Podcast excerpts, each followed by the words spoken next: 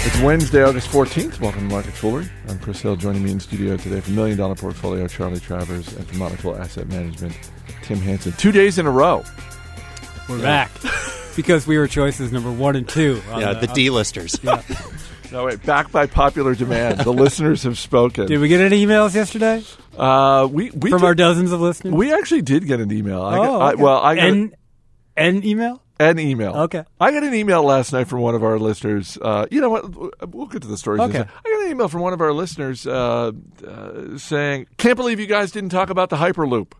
Elon Musk, the Hyperloop. I can't believe you guys. We should have talked about the Please, Hyperloop. will you talk about it? Pretty please, will you talk about it? That's way more exciting than anything we got on. Top. It really is. We're going to talk some earnings today. We're going to talk uh, Apple um, and uh, why shares are on the rise this week. Is, Um, is one our typical email to podcast ratio? Um, I, I think that's probably fair. In terms of comments, now that we're starting to get more comments on Market Foolery, it's actually ticking up. We're getting Oh, okay. more people commenting on Twitter. Uh, so our E to C ratio is expanding. Our E exactly. um, you know what? Let's talk. Let's let's break format here before we get to the earnings. Let's talk Hyperloop because honestly, I, I saw the email and I thought, why didn't we talk about the Hyperloop? I said this to you, Charlie. Yeah. It didn't even occur to me to talk about the Hyperloop. For those who may not know, this is Elon Musk, the CEO of of Tesla Motors. Um, has this idea for a transportation system which is high speed rail. I, I'm not sure, but it's basically we'll get you from Los Angeles to San Francisco in you know 40 It's minutes. like a near vacuum in a tube. Yeah. So there's no friction, and then just kind of zaps you. Yeah, it's it's like Yeah. something out of the Jetsons, but it's essentially what would be uh, what's the flight from LA to San Francisco? That's a couple hours, I think. I think it's I think it's like 90 minutes, two hours. Okay, so like, like you know, 90 minutes or so. This is going to be like 45 minutes. But yeah, well, you got security. Oh, you probably need security on the Hyperloop. Yeah. But I also, but, and I said this to you, Troy, the main reason it didn't even occur to me to talk about this is this is just an idea in his head. This is an interesting idea. Well, so is Tesla, but that's worth like 12 billion dollars. right.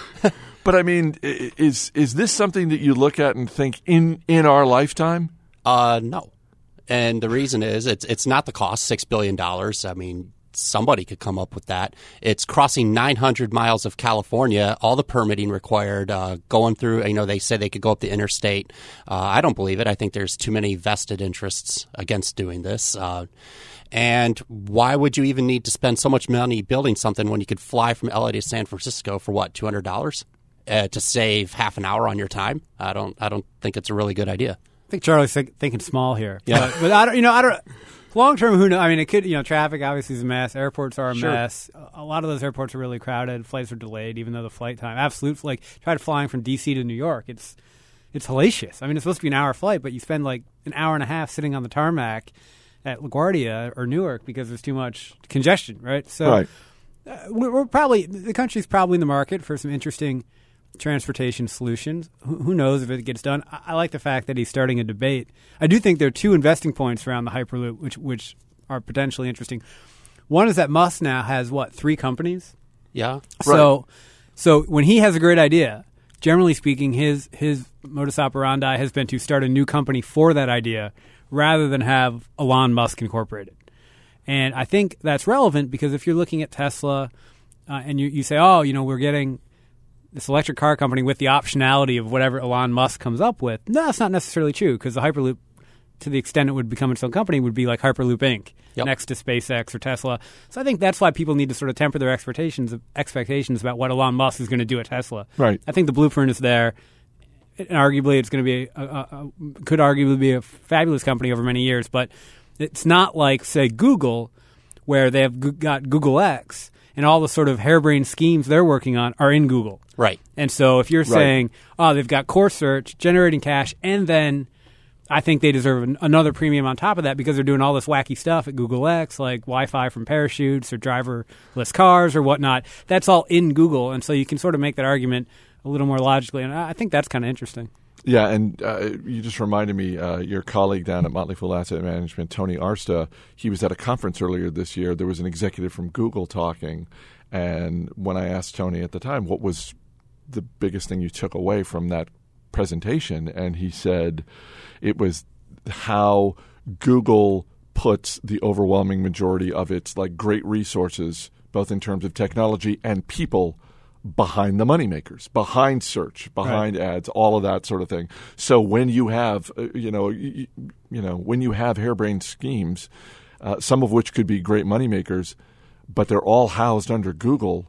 Where are the resources going? They're well, going to where the money is being oh, made. Yeah, Whereas Google's if they, done a good job. If they set yeah. up a separate Company. Although Google X has got some real superstars. You know, I think at Google, once you've been there a while, you earn the right to go work on whatever you want, which is a great way to retain good people and also a good way to come up with you know, sort of new stuff, you know, tier three type growth opportunities.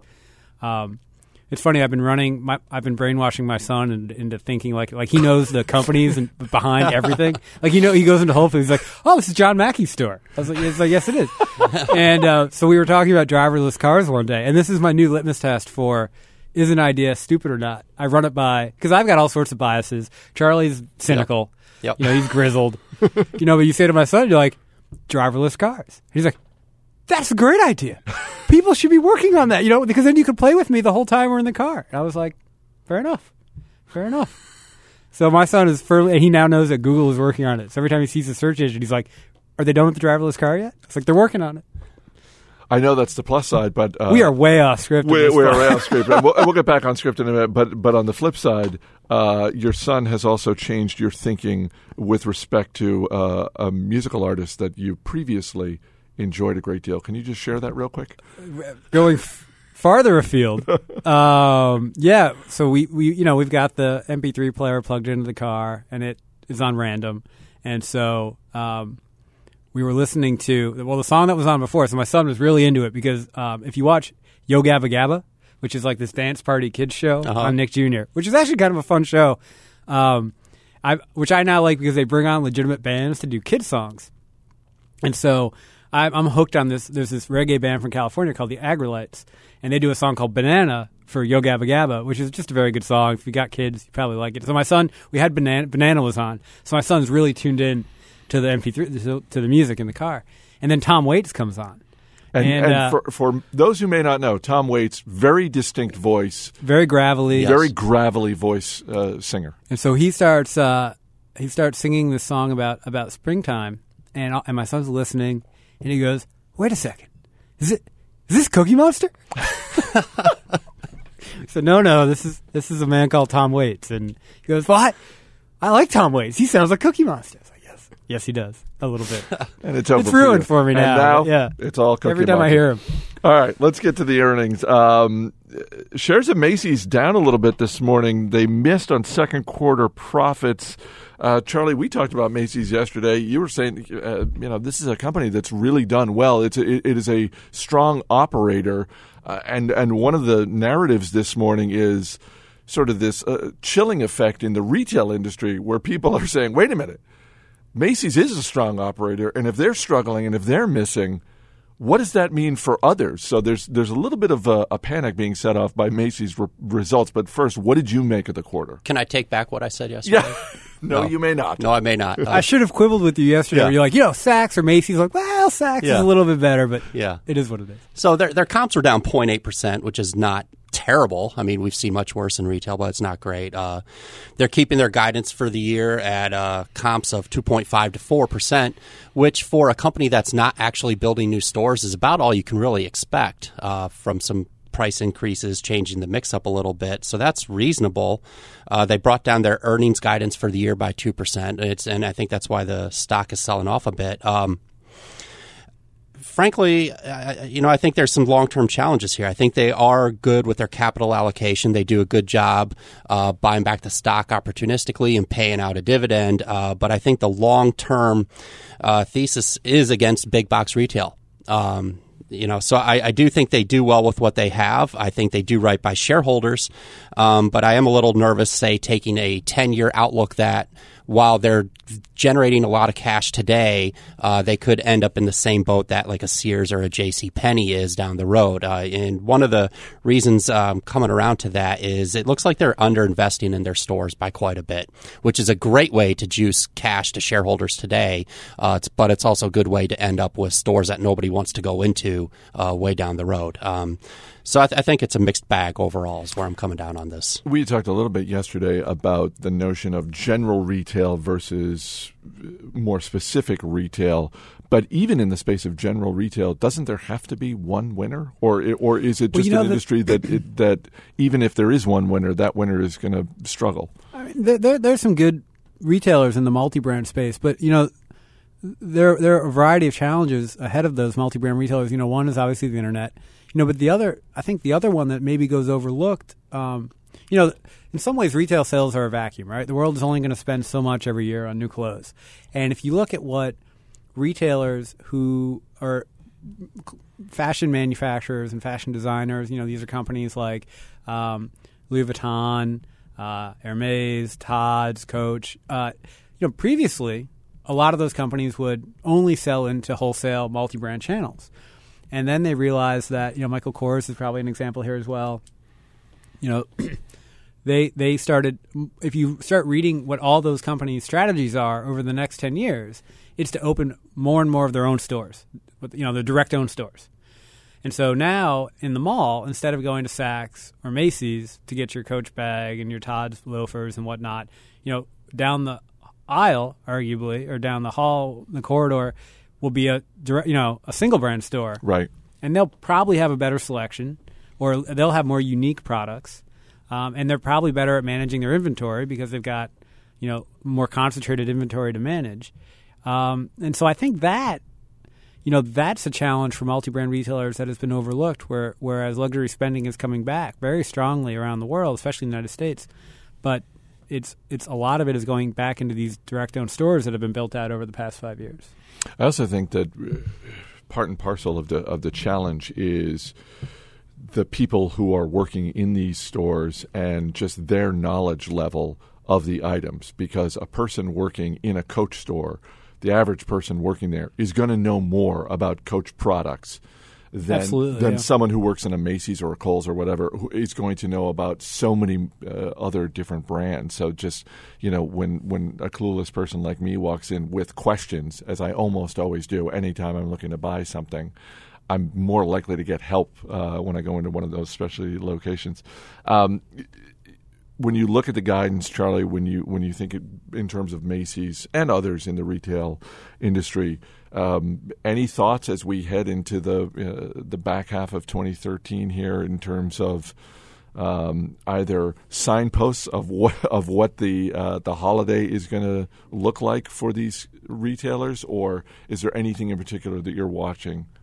I'm always a little wary when a company says the second half of our year is going to be better than the first. Uh, so they kept, you know, for them to hit 3% comps for the year, uh, they're going to have to do better than that given where they've started the year so far. Christmas is in December, though. It is. It is. I mean, that is true. Every t- you know, But it's every- Christmas in all December the last year, too. That's true. That's true. that is true. Uh, uh, Deere reported and uh, profits. Uh, th- th- we were talking about this before. I'm a little amazed by this. Profits up 27%. They're just shy of $1 billion, which is a record for them. Um, booming activity in North and South America, and yet shares are down. Um, whether it's about Deere specifically or about sort of South America and, and sort of the um, the environment down there, Tim, uh, what can you share about sort of because when I think Deere, I automatically think I, I automatically put it in that category of like a caterpillar of just like big macro indicators. Does this tell you anything about uh, South America and the the macro economy down there? Well, I mean, it was a, it was a good quarter. It, sh- it should be a good quarter. Um, you know, commodity prices have been strong for the most part. Farmers are feeling pretty good. I think there's been capital investment in in a lot of the you know uh, vehicles and machinery and equipment that Deere sells. You know what the stock's doing today relative to the results is just a function of the fact, and this is probably true. You know, you could pluck a name out of a hat, and I'd probably say this is like, look, stock market's stock market's up a lot this year. yeah. You know, the easy money is gone. You know, companies are going to have to make tremendous, you know, tremendous strides um, going forward to, to either justify current valuations or, um, or you know, have their stocks go up sharply and and and and farther. So, I, you know, I think that's the case with Deere. You know, I think they've they've done a lot of good things. You know, I think the you know the market for food um, will continue to be very strong. World population. I mean, it's a very simple equation. Right? World population is going up. Demand for protein is going up. Protein consumes more. You know, uh, is a, a, less efficient food source, say, than than eating grain directly. Um, so those things point to higher commodity prices. Arable land acreage is probably is shrinking. Um, so I mean that it's it's a nice place to be. Latin America is going to keep increasing trade with China and Asia, and that's a nice place to be. But like I said, stocks are up a lot this year, and whenever that happens, you know it's an expectations game. I don't own shares of Deere, and it's not necessarily a stock I'm looking to add to my portfolio. But one of the things I always think about Deere is uh, it just strikes me as one of those brands that seems really strong, and I'm just wondering if that's just my imagination. Oh, no, it's a monster. Is it? Yeah. yeah. Um, speaking of stocks moving up, uh, Apple is up more than six percent uh, just from yesterday, and even just the the brief time the market's been open today, and that is uh, due to the reports that Carl Icahn. Uh, activist investor. Yesterday it was Bill Ackman. Today it's Carl Icahn. Uh, has bought uh, what he has called a large position, and he is pushing Tim Cook for a larger buyback plan I don't know. It, it, it, I don't think it's a larger buyback plan. I think he said, "I want the buyback plan you've announced to all happen now, below five hundred dollars a share." Oh, really? I think that's what he and borrow money to do it. Yeah, and do whatever it takes to make it happen now because it, would be so accretive to your earnings per share going forward to I, buy it all back now rather than space it out gradually over the next few years. But didn't they really? Uh, very recently, they they took care of a huge chunk of their buyout. About two billion a quarter, yeah. which for how big they are really isn't a whole lot. Well, it's a four what four hundred fifty billion right. market. I yeah. mean, and it's funny. It's kind of funny in some ways. I think Carl Icahn said he owns one point five billion shares. If you're Tim Cook, you're sort of like, yeah, call me when you've got twenty billion shares. Know, frankly, I don't really need to listen to you. He's, so. you know, and yet he's already he says he's already spoken to Tim Cook. He's already had a conversation with him, pushing him for the larger buyback, and he plans to call him again. So, I mean, at least it seems like Cook is not adopting the stance that you. Just, no, no, no. I'm saying he's probably being, he's being he's being cordial about it, yeah. which is fair. I think it's important to listen to your shareholders. To the you know, can Carl Icahn wield enough influence for the 1.5 billion dollar stake and get enough votes lined up to agitate for, you know, seats on a board or hell, you know, heck no. So this is my concern, uh, and we talked about this when Tim Cook uh, first took the job. Was that Apple is going to be a financial engineering story? and not as much about it, innovation and delighting its customer story. And I think we've, I mean, the, the crescendo of uh, large shareholders telling Apple what to do with its money uh, just seems to be getting louder and louder. And uh, share buy, share buybacks by themselves are not really uh, necessarily going to increase the value of Apple stock in the long run. Uh, and I pulled uh, an example from tech, which was Microsoft over the last decade, they've spent $120 billion buying back their stock uh, and basically have nothing to show for it on their share price. Uh, and, you know, just to say Apple should buy back $150 billion, I think was the number Icahn was throwing around, might not necessarily do anything. Uh, and I think where, especially when you're looking at what's happening to them in the phone market, where their share just keeps sliding quarter after right. quarter to Android, uh, and their ASPs are coming down on the phone as well. Uh, and I, I, think that should be the focus of investors and not necessarily what they're doing with the balance sheet. Though I do agree with, uh, you know, Tim, if you buy back your stock when it's undervalued, you're certainly creating value. But oh, that's, no, that's not yeah. my argument. That's I, Icahn's. Icahn's. Yeah, yeah. I, I mean, I, I, agree with Charlie in the sense that investor. I, hope Apple management is not spending as much time thinking about their cash pile as investors seem to be, right. because frankly, you know, that's a that's a 12 month opportunity, right? And and a 10 year opportunity for Apple is to continue designing and manufacturing great products that delight people. And you know they've ostensibly got the new iPhone coming out soon. Um, you know, and you don't see, and nor should they, Carl Icahn or David Einhorn passing along ideas about you know what should be the next new right. new thing. But in terms of value creation long term for the company, you know, how does Apple stock double from here? Right. You know, that's that's what's going to make that happen. I mean, that's where the real money is for long term shareholders. You know, Carl Icahn probably, you know, he's in this for a. I mean, Carl Icahn's not a very long term investor. He's an activist. Right. He comes in, pushes for some efficiency. He's had some successes. Um, you know, more power to him. But you know, I, I, I, I hope that, that Tim Cook's not spending a lot of time on this, and I, I hope that Jony Ive and those the guys who are on the you know on the ground floor of the design part of the business are spending no time thinking about this. Right, because nobody's coming to Google and saying, take your war chest and start buying back your stock or do all these uh, crazy things. Right. Because they're just killing it right now on, uh, you know, with what they're doing on their product side. If you are an Apple shareholder, you're having a good week. And you can point to Carl Icahn and give him all the credit if you want that shares are up 6 7% uh, just in the past week. But I am curious what you guys think, uh, not necessarily of Carl Icahn, but when you uh, wake up and you see the news that an activist investor, whoever he or she may be, has taken a position in a company that you own. It's not Bill Ackman, is it? Uh, well, I mean, that's my question. How do you guys individually view activist investors when it is a stock that you own, or it's hey, they're thinking about buying a stock that you own. Does it depend on who it is? Is it something that you just sort of make a mental note of and you don't really care all that much because you're much more focused on what the business is doing rather than what this investor is going to be rattling uh, cages for? But I'll just start with you, Tim. Well, I mean, I've ne- I, I've never built a thesis around the idea that an activist investor would show up and, and do it right and be do be a catalyst in and of itself. You know, having said that, you know, we've discussed Yahoo at length in the past in this forum and how the Alibaba stake was worth, you know, a, a significant amount of money. And you know, it was a pick at MDP right. in in the past. But you know, you know, the problem with that thesis was that we, you know, as a retail investor or a small investor, you have that idea, and it's really up to management to decide that they're going to monetize it in the right way. But then when Dan Loeb shows up, there's a catalyst. You know, the, the, the value was in the Alibaba stake, but then it took it did take some pressure to get that management team to actually realize the value. So in that sense, he was he was helpful. Um, you know, in the case of, of managing Apple's cash hoard, I, I don't think, like I said, I don't think it's it shouldn't be your investing thesis that Apple is going to institute a larger dividend and do a massive repurchase. I think your investing thesis is that you know Apple has a great brand, they have a moat around their brand, and innovation will have fits and starts. But at the end of the day, I do expect the culture of innovation that Steve Jobs built to continue to flourish for many, many more years. Um, you know, the activists who are coming in now, that's not really their idea. Uh, I think this that will, it will be it could be a short term bump, um, you know, but you know, the Buffett idea that in the in, the short term the market's a, a, voting machine, and in the long term it's a weighing machine. You know, a lot of those activists aren't going to be around in the long term.